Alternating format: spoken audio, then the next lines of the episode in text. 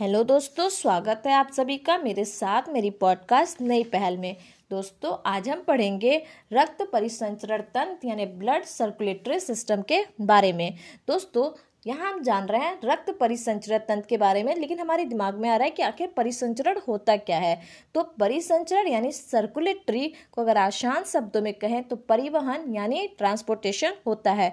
किस चीज़ का ट्रांसपोर्टेशन तो ट्रांसपोर्टेशन ऑक्सीजन का कार्बन डाइऑक्साइड का, पौष्टिक तत्वों का।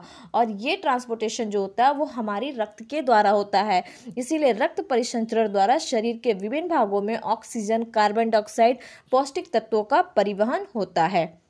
ठीक है? तो ये परिवहन आखिर होता क्या है? तो ये कैसे होता है? आखिर रक्त परिसंचरण होता कैसे है? तो दोस्तों, रक्त परिसंचरण तंत्र जो होता है, वो चार चीज़ों से मिलकर के बना हुआ है।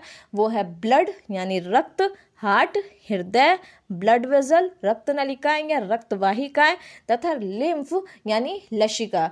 दोस्तों, ध्यान दीजिएगा कि रक्त परिसंचरण तंत्र चार चीज़ों से मिलकर के बना हुआ है। ब्लड, रक्त हार्ट, हृदय, ब्लड वेजल रक्त नलिकाएँ या रक्त वाहिकाएँ तथा लिम्फ यानी लशिका। तो आइए दोस्तों, हम जानते हैं ब्लड वेजल यानी रक्त नलिकाएँ या रक्त वाहिकाएँ के बारे में। तो दोस्तों, ब्लड वेजल तीन प्रकार की होती है, आर्टरी यानी धमनी, वीन, शिरा और कैपलरीज केशिकाएँ। कौन कौन सी है? Artery, vein, capillaries. Artery, vein capillaries. तो आर्टरी सबसे बड़ी ब्लड वेजल है और आपकी कैपलरीज जो होती है वो सबसे छोटी ब्लड वेजल है। सबसे बड़ी ब्लड वेजल का नाम आर्टरी है। सबसे छोटी ब्लड वेजल का नाम कैपलरीज यानी केशिकाएँ हैं। और रेड कलर की जो ब्लड वेजल होती है वो आपकी आर्टरी होती है, जबकि ब्लू कलर की ब्लड वेजल जो होती है वो आपकी वीन होती है, शीरा होती है। आपकी आर्टरी किस कलर में पाई जाती है ब्लड वेजल में? तो वो रेड कलर की और ब्लू कलर की क्या पाई जाती है? कौन सी ब्लड वेजल तो दोस्तों, वो वीन शिरा पाई जाती है। तो दोस्तों, आइए जानते हैं आर्टरी क्या होती है, यानी धमनी क्या होती है? तो आर्टरी वह ब्लड वेजल है जिसमें हृदय से रक्त शरीर के अन्य हिस्सों में जाता है। दोबारा सुनिए दोस्तों आर्टरी धमनी वह ब्लड वेजल है, जिसमें हृदय से रक्त शरीर के विभिन्न हिस्सों में परिवहन करता है। यानी शरीर, हृदय से जब रक्त शरीर के अन्य हिस्सों में जाता है तो ये आपकी कौन करती है? आर्टरी करती है। और ऑट्री जो होती है, यानी धमनी जो होती है, वो ऑक्सीजन युक्त रक्त शरीर के अन्य हिस्सों में पहुंचाती है। लेकिन दोस्तों, यहाँ एक अपवाद भी है। पल्मोनरी आर्टरी जो होती है, वो यानी फुसफुस धमनी जो होती है, वो कार्बन डाइऑक्साइड युक्त शरीर के अन्य हिस्सों में पहुंचाती है, जबकि आर्टरी का काम है कि वो ऑक्सीजन युक्त रक्त शरीर के अन्य हिस्सों में पहुँचाए। दोस्तों, धमनी की जो मस्कुलर वॉल होती है, वो बहुत ही मोटी होती है, जिससे इसकी डायमीटर या रेडियस कम होती है और इस पर लगने वाला प्रेशर ज़्यादा होता है। यानी मस्कुलर वॉल मोटी होने की वजह से डायमीटर रेडियस कम होता है और लगने वाला प्रेशर ज़्यादा होता है। दोस्तों, सबसे बड़ी आर्टरी महाधमनी यानी ओटा होती है और यह सबसे बड़ी रक्त नलिका भी है। तो सबसे बड़ी धमनी कौन सी है? महाधमनी यानी ओटा है। ये दोस्तों, अब वीन के बारे में जानते हैं। तो वीन की बात करें तो वीन वह ब्लड वेजल है जिसमें यह शरीर के अन्य हिस्सों से रक्त हृदय तक लाती है। यानी शरीर के अन्य हिस्सों से जब रक्त हृदय तक आता है तो इसे क्या कहते हैं? शिरा कहते हैं। क्या कहते हैं, जब रक्त शरीर के अन्य हिस्सों से हृदय तक आता है तो उसे शिरा कहते हैं, और हृदय से रक्त जब शरीर के अन्य हिस्सों तक जाता है तो वो धमनी कहलाती है। दोस्तों, शिरा जो होती है, वो कार्बन डाइऑक्साइड युक्त यानी वेन जो होती है कार्बन डाइऑक्साइड युक्त शरीर के अन्य हिस्सों से हृदय तक लाती है। लेकिन दोस्तों, यहाँ भी एक अपवाद है, और अपवाद ये है कि जो फिशफुस शिरा होती है, यानी पल्मोनरी वीन जो होती है, वो ऑक्सीजन ऑक्सीजन युक्त रक्त शरीर के अन्य हिस्सों से हृदय तक लाती है। दोस्तों, सबसे बड़ी शिरा का नाम इन्फीरियर वेना कावा है। क्या नाम है? इन्फीरियर वेना कावा सबसे बड़ी आपकी वेन शिरा है। और दोस्तों, जो शिरा होती है, उसकी मस्कुलर वॉल जो होती है, पतली होती है। और ज़ाहिर सी बात है मस्कुलर वॉल पतली होगी तो डायमीटर और रेडियस ज़्यादा होगा और इस पर लगने वाला प्रेशर भी कम होगा।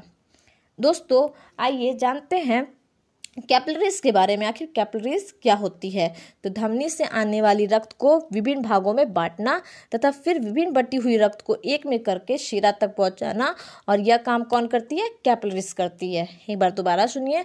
धमनी से आने वाली रक्त को विभिन्न भागों में बांटना तथा फिर विभिन्न बटी हुई रक्त को एक में करके शिरा तक पहुँचाना, यह काम कौन करता है?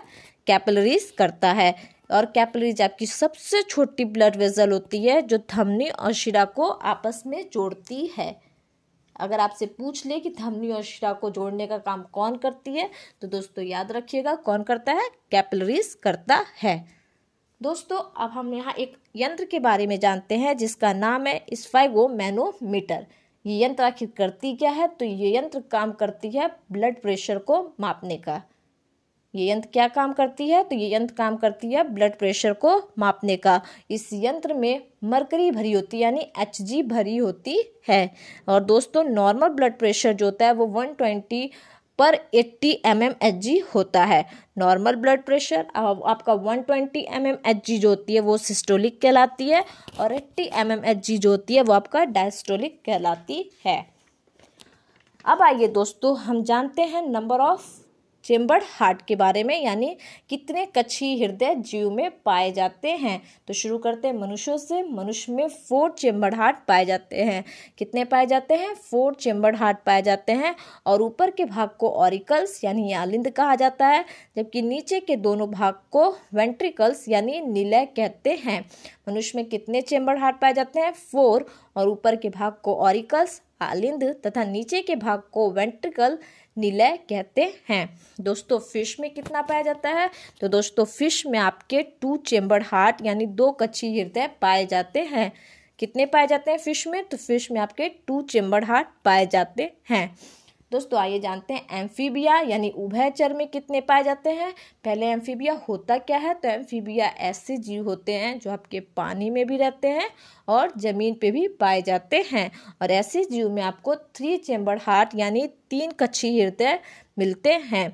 आपका फ्रॉग हो गया, टोड हो गया, सेलमेंडर हो गया, हाइला हो गया, ये सारे आपके एम्फीबिया हैं और इनके अलावा भी बाकी जो एम्फीबिया हैं, उन सब में आपको थ्री चेम्बर हार्ट देखने को मिल जाएगा। रेपेटाइल्स में कितने होते हैं? शरीर शिप में? तो उसमें भी आपको थ्री चेम्बर्ड हार्ट देखने को मिल जाएगा। यानी टट्रॉयज हो गया स्नैक हो गया, इन सब में आपको थ्री चेम्बर्ड हार्ट और इसके अलावा जितने भी रेपेटाइल्स हैं, इन सब में आपको थ्री चेम्बर्ड हार्ट देखने को मिलेगा। लेकिन दोस्तों, यहाँ आप एक थोड़ा सा ठहरिएगा। यहाँ आपको ध्यान देने की बात है कि क्रोकोडाइल फैमाइल के, यानी मगरमच्छ परिवार के, उसमें फोर चेम्बर्ड हार्ट देखने को मिलता है। दोस्तों बर्ड्स में कितने होते हैं? तो बर्ड्स में भी फोर चेम्बर हार्ड होते हैं। आपका पेनग्विन हो गया क्रो हो गया, कोई भी बर्ड हो गया, उन सब में फोर चेम्बर हार्ड देखने को मिलेगा। मेमल्स यानी अस्तनधारी में कितने होते हैं? तो उसमें भी आपको फोर चेम्बर हार्ट देखने को मिलेगा।